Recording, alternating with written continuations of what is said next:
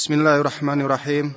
Kantor Kerjasama Dakwah, Bimbingan dan Penyuluhan Agama Islam bagi para pendatang di daerah Rabuah, Riyadh dengan bangga mempersembahkan silsilah studi Islam terpadu mata kuliah fikih untuk level pemula dengan penyaji Ustadz Irwandi Tirmizi MA.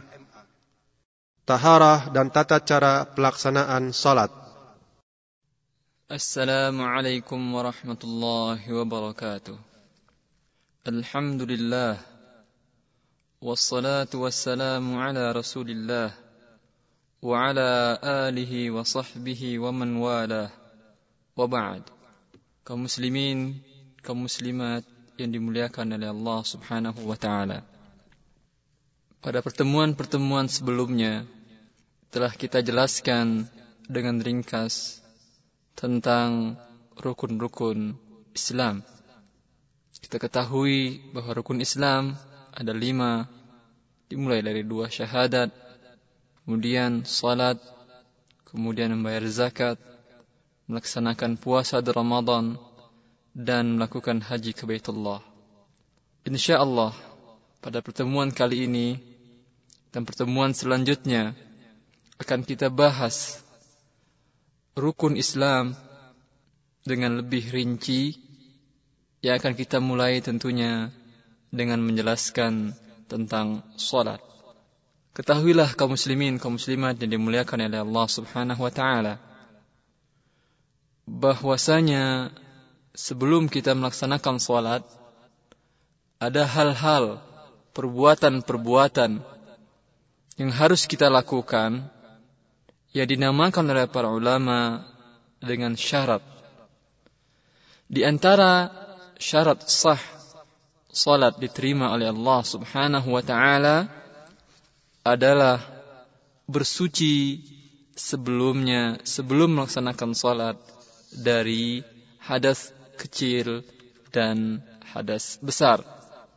Bersuci dari hadas kecil biasanya kita kenal dengan wudhu dan bersuci dari hadas besar biasanya kita kenal dengan mandi. Tentulah kita mulai dahulu dengan pembahasan tentang wudhu. Pembahasan tentang wudhu sangat urgen sekali. Sangat penting diketahui oleh setiap muslim. Mengingat ia berkaitan erat dengan tiang agama yakni salat. Salat seseorang tidak akan sempurna bila ia tidak menyempurnakan wudhunya maka jangan anda bermimpi untuk bisa salat dengan khusyuk bila anda mengacuhkan wudhu. Diriwayatkan oleh Imam Ahmad bahwa Rasulullah sallallahu alaihi wasallam ragu di saat membaca surat Ar-Rum dalam salat beliau. Setelah salam, beliau bersabda bahwa di antara kalian ada yang mengacaukan kekhusyuanku karena ia tidak berwuduk dengan sempurna. Subhanallah. Ternyata mengabaikan wudhu bukan saja merusak salat si pelakunya, tetapi juga merusak salat jamaah yang lain, bahkan salat Rasulullah sallallahu alaihi wasallam sekalipun. Begitu pentingnya wudhu, maka para ulama salaf tidak enggan mengajarkannya kepada umat. Suatu hari Utsman bin Affan radhiyallahu anhu, seorang khalifah meminta sebejana air. Lalu ia berwuduk di hadapan khalayak ramai. Setelah selesai, beliau mengatakan, seperti ini saya melihat Rasulullah sallallahu alaihi wasallam berwuduk. Begitu juga dengan seorang imam ahli hadis yang bernama Imam Az-Zuhri rahimahullah. Dia seorang ulama besar di kota Madinah di waktu itu. Sering mengunjungi rumah para penduduk dalam rangka mengajarkan mereka cara berwuduk seperti wuduknya Rasulullah sallallahu alaihi wasallam. Begitu pentingnya wuduk, keutamaan wuduk ini dapat menghapuskan dosa-dosa kita. Seperti hadis yang diriwayatkan oleh Abu Hurairah radhiyallahu taala anhu, ia berkata, Rasulullah sallallahu alaihi wasallam bersabda, apabila seorang hamba muslim berwuduk, lalu ia membasuh wajahnya maka keluar dari wajahnya tersebut seluruh dosa-dosa kesalahan, baik dosa yang dilihat oleh matanya keluar dosa-dosa tersebut bersama tetesan air atau tetesan air terakhir dari wajahnya. Maka bila orang muslim tersebut meneruskan membasuh kedua tangannya, maka dari kedua tangan itu dosa-dosa pun bercucuran menetes ke bawah meninggalkan dua tangan orang muslim ini. Dosa yang dilakukan oleh dua tangannya menetes bersama air atau tetesan air yang terakhir. Dan bila seorang muslim itu membasuh kedua kakinya, maka dosa-dosa yang dilakukan oleh kedua kakinya melangkah ke tempat yang tidak diredai oleh Allah Subhanahu wa taala. Melangkah untuk mencari keredaan selain Allah Subhanahu wa taala. Dosa-dosa seperti itu akan hapus, akan keluar bersama tetesan air wuduknya hingga seorang muslim ini bersih dari dosanya sama sekali. Hadis diriwayatkan oleh Imam Muslim. Seperti juga diriwayatkan oleh Ali bin Abi Thalib radhiyallahu taala anhu bahwa Rasulullah sallallahu alaihi wasallam miftahus salah at-tuhur bahwa kunci daripada salat seseorang adalah bersuci. Hadis riwayat Abu Daud dan Tirmidzi. Kaum muslimin, kaum muslimat yang dimuliakan oleh Allah Subhanahu wa taala. Cara bersuci ini yang kita kenal dengan wudhu dijelaskan dengan sejelas-jelasnya oleh Allah Subhanahu wa taala. Yaqulullahu Rabbuna tabaraka wa taala fi suratil Maidah الآية ستة يا أيها الذين آمنوا إذا قمتم إلى الصلاة فاغسلوا وجوهكم وأيديكم إلى المرافق وامسحوا برؤوسكم وأرجلكم إلى الكعبين Wahai orang-orang yang beriman, Bila kalian berdiri hendak melakukan salat, maka basuhlah wajah kalian. Dan basuhlah kedua tangan kalian hingga siku. Dan sapu kepala kalian. Dan basuh kaki kalian hingga kedua mata kaki. Maka Rasulullah Sallallahu Alaihi Wasallam dalam amaliyahnya juga telah menjelaskan bagaimana tata cara berwuduk Marilah kita simak tata cara Rasulullah sallallahu alaihi wasallam berwudu. Terlebih dahulu bersiwak, baik menggunakan sikat gigi ataupun menggunakan kayu arak atau siwak. Kemudian pergi ke tempat air, lalu mulailah membaca bismillah sambil membaca niat di dalam hati untuk berwudu. Kemudian basuh kedua telapak tangan tiga kali. Lalu masukkan air ke dalam mulut dan ke hidung menggunakan tangan, telapak tangan sebelah kanan, kemudian berkumur-kumur dan keluarkan air dari hidung menggunakan tangan, telapak tangan kiri. Ini juga dilakukan sebanyak tiga kali. Kemudian setelah itu basuh muka tiga kali sambil menyela-nyela tangan ke janggut. Adapun batasan muka memanjang mulai dari awal tempat tumbuh rambut hingga dagu. Sedangkan melebar mulai dari anak telinga kanan hingga anak telinga kiri.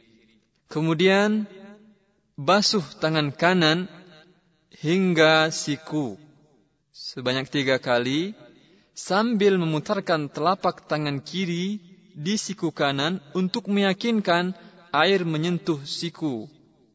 Kemudian membasuh tangan kiri hingga siku sebanyak tiga kali sambil memutarkan telapak tangan kanan di siku kiri untuk meyakinkan air menyentuh siku sambil juga menyelangi jemari tangan kiri.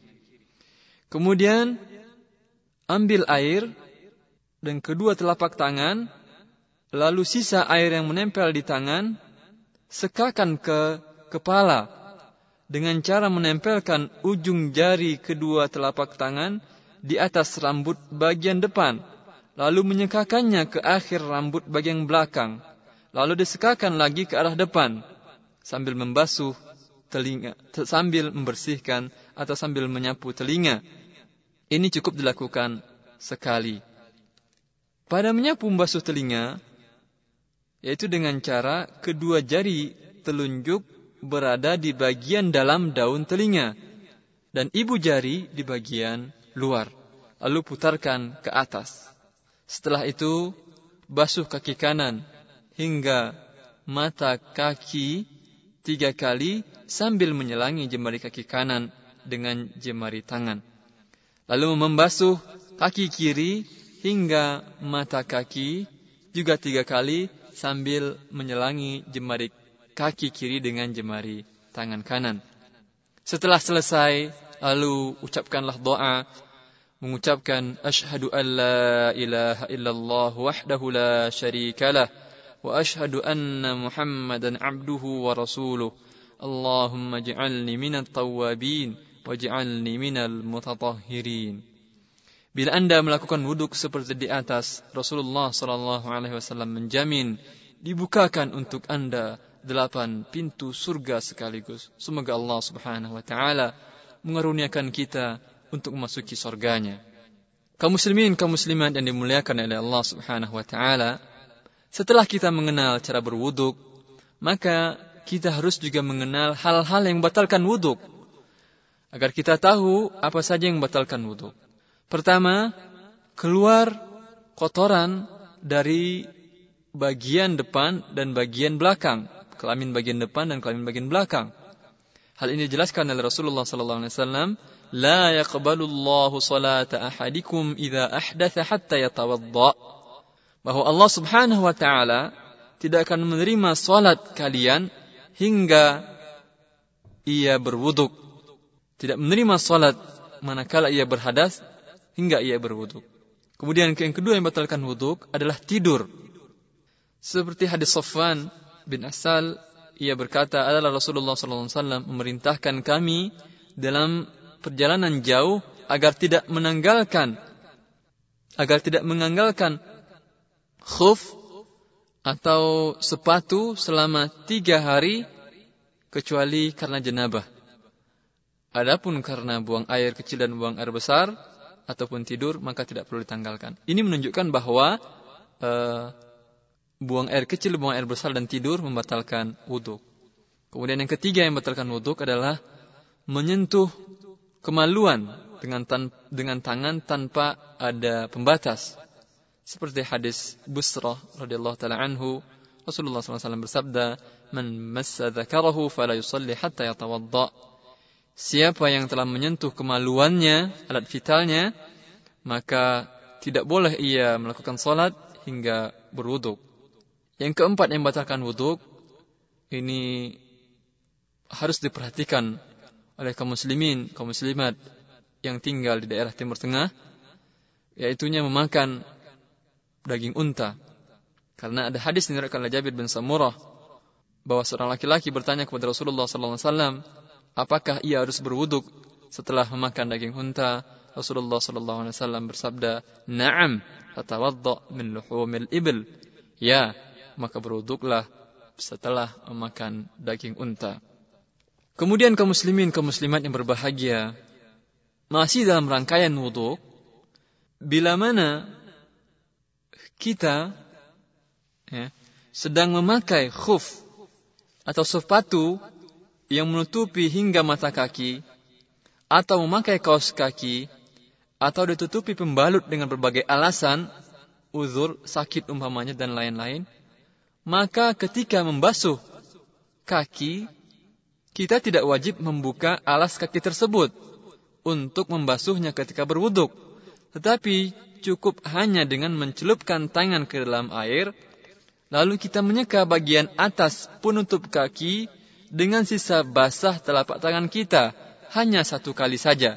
Tentunya dimulai dari ujung jari kaki, ya, tangan kanan dan tangan, e, telapak tangan kanan dan kiri diletakkan di ujung jari kaki kemudian disekakan ke bagian atas hingga awal dari betis.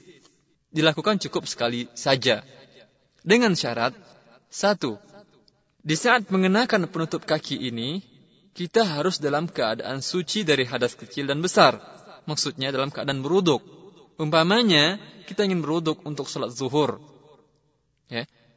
Hari ini setelah kita berwuduk dan membasuh kaki, kita memakai, memakai penutup kaki ya, atau alas kaki, seperti namanya sepatu atau kas kaki menutupi hingga mata kaki.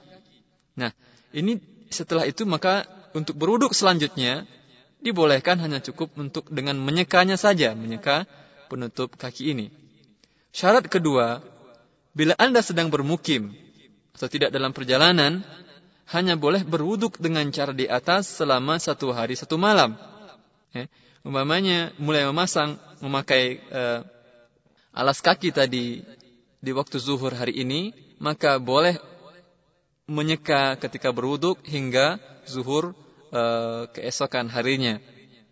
Setelah itu, ya, bila mana waktunya telah habis, wajib dibuka penutup kaki dan dibasuh. Syarat yang ketiga, bila Anda dalam keadaan musafir, boleh berwuduk dengan cara di atas selama tiga hari, tiga malam. Catatan yang keempat, bila Anda berhadas besar seperti junub, haruslah melepaskan penutup kaki, kemudian mandi. Namun bila hanya berhadas kecil, seperti buang air besar dan kecil, atau hal-hal yang batalkan wuduk, maka tetap boleh menyeka penutup kaki. Ini yang dinamakan oleh para fuqaha atau ahli fikih dengan istilah mereka al-mashu 'alal khuffain. Kemudian kaum muslimin, kaum muslimat yang dimuliakan oleh Allah Subhanahu wa taala, setelah kita mengetahui cara bersuci yang pertama yaitu berwuduk, maka kita lanjutkan bersuci yang kedua yaitu bersuci dari hadas besar. Dinamakan juga dengan mandi besar atau mandi jenabat atau mandi junub. Sungguh Islam kaum muslimin kaum muslimat yang berbahagia memiliki ajaran yang lengkap dan sempurna. Dan alhamdulillah kita terlahir dan hidup dalam Islam yang mengajarkan mandi semenjak seseorang mengucapkan dua kalimat syahadat. Tidak ada agama lain yang mengajarkan mandi kecuali agama Allah Subhanahu wa taala Islam ini yang kita peluk.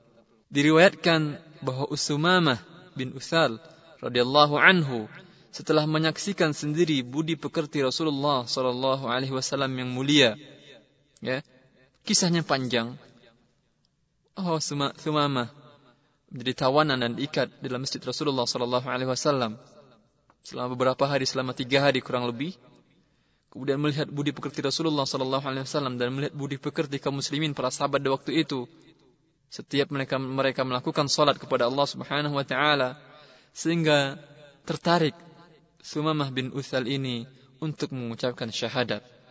Lalu setelah dia mengucapkan syahadatain, asyhadu an la ilaha illallah wa asyhadu anna Muhammadar Rasulullah, Nabi sallallahu alaihi wasallam memerintahkannya untuk mandi.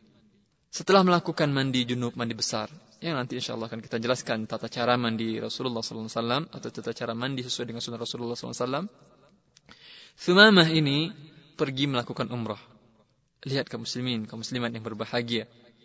Bagaimana seorang bila mana hatinya iman, Islam telah masuk ke relung kalbunya, perbuatan-perbuatan besar akan ia lakukan. Ketika ia pergi umrah, saat dia baru memeluk agama Allah Subhanahu wa taala, ketika ia tawaf dan di saat ia tawaf di sana di Ka'bah ada para pembesar Quraisy maka Thumamah bin Uthal ini dengan tanpa takut dan gentar dia mengatakan kepada para pembesar Quraisy, "Hai para pembesar Quraisy, kalian tidak akan mengenyam sebiji gandum pun dari kaumku sebelum Muhammad sallallahu alaihi wasallam mengizinkan." Subhanallah. Sahabat ini baru saja mengucapkan syahadat sekali dan membersihkan dirinya dari najis kekufuran dengan syahadat dengan Islam dan dengan mandi membersihkan najis zahiriyah akan tetapi dia telah berbuat banyak untuk agama Allah Subhanahu wa taala. Dia berhasil menghina dinakan musuh terbesar musuh terbesar Islam saat itu. Dari petikan hadis di atas, kita mengetahui hakikat mandi adalah membersihkan dan mensucikan tubuh seorang muslim dari najis maknawi. Dari najis maknawi seperti junub, ya karena setelah berhubungan badan dengan istri atau keluar mani atau najis maknawi karena datang bulan atau nifas khusus bagi kaum muslimah. Oleh karena itulah bila mana seorang muslim selalu membersihkan jiwanya, tubuhnya dari najis-najis maknawi dan dari dosa-dosa, Karena itulah Allah mencintai mereka. Allah mencintai orang-orang yang bersihkan dirinya dari dosa dengan bertaubat dan orang-orang yang bersihkan dirinya dari najis dengan cara mandi sehingga seorang muslim benar-benar bersih dari noda dan dosa lahir dan batin.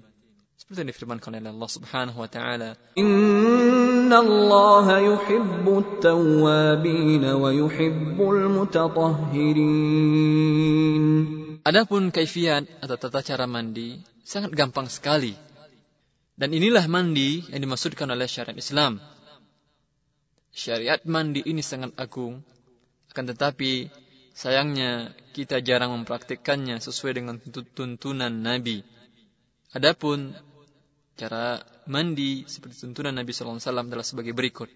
Setelah kita berhadas besar dan ingin membersihkan diri kita dari hadas besar, tentunya kita pergi ke tempat kamar mandi khusus, ya kamar mandi yang tertutup sehingga tidak terlihat aurat kita oleh orang lain.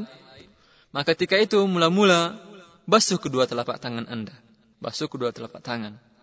Setelah kedua telapak tangan Anda menjadi bersih, basuh kemaluan Anda dengan tangan kiri dan bersihkan najis-najis di sekitarnya atau di mana pun ada najis yang menempel dengan tangan kiri catatan dengan tangan kiri bukan dengan tangan kanan setelah itu tangan kiri yang setelah membersihkan najis yang menempel di tubuh kalaulah di zaman Rasulullah SAW ditempelkan ke tanah untuk dibersihkan dari noda-noda najis yang ada maka sekarang mungkin kita bisa menggunakan sabun dan alat pembersih lainnya setelah najis dibersihkan, mulailah berwuduk dengan sempurna. Seperti yang telah kita jelaskan cara berwuduk di atas. Kemudian selanjutnya basuh rambut. Seperti seolah-olah kita seperti keramas begitu. Rambut dibasuh sambil sela-sela rambut dengan jari, dengan jari-jari tangan. Agar kita yakin bahwa air sampai ke kulit kepala. Setelah air rata di kepala, di, di kulit kepala kita, ya, di rambut kita, maka mulailah mengguyur air, nyirami tubuh dengan air, mulai dari bagian kanan tiga kali, lalu bagian kiri tiga kali. Dengan demikian, tubuh seorang muslim bersih dari hadas kecil dan besar, karena dia telah tadi telah berwuduk dan telah mandi sekalian. Bisa langsung melakukan sholat dan tidak perlu lagi uh, uh, berwuduk, karena dia tadi telah berwuduk. Dan ini sangat gampang sekali, sangat mudah tuntunan Rasulullah SAW dengan cara berwudu, tuntunan mandi Rasulullah SAW ini sangat mudah. Akan menghemat air, menghemat waktu. Ya. Ada beberapa catatan dalam mandi ini. Khusus bagi wanita, maka tidak diwajibkan ia membuka jalinan rambutnya. Ada rambutnya dijalin, dikepang begitu ya. Susah mungkin kalau nanti ditanggalkan untuk dipasang lagi. Maka cukup dengan menyiraminya saja. Tidak perlu dilepaskan Eh, kepangan rambutnya atau jalanan rambut cukup disiram saja dengan air. Insya Allah cukup seperti yang dikatakan oleh Aisyah radhiyallahu taala anha. Kemudian juga khusus bagi wanita bila bila mereka mandi e, karena telah selesai terputus haid dan nifas, maka disunahkan setelah mandi mengambil kain yang telah diberi wangi-wangian lalu disekakan pada tempat keluarnya darah haid dan nifas. Kemudian kaum muslimin, kaum muslimat yang berbahagia, ada hal-hal yang harus bila ketika melakukannya kita harus bersih dari hadas kecil dan hadas besar, harus berwuduk dan harus mandi. Pertama, hal yang dilakukan harus dengan melakukan wuduk adalah solat. Jelas dari hadis Rasulullah SAW kita katakan di atas, la yakbalullahu salata bighairi salata ahadikum بغير tuhur. Bahwa Allah tidak menerima salat seseorang di antara kalian dengan tanpa bersuci.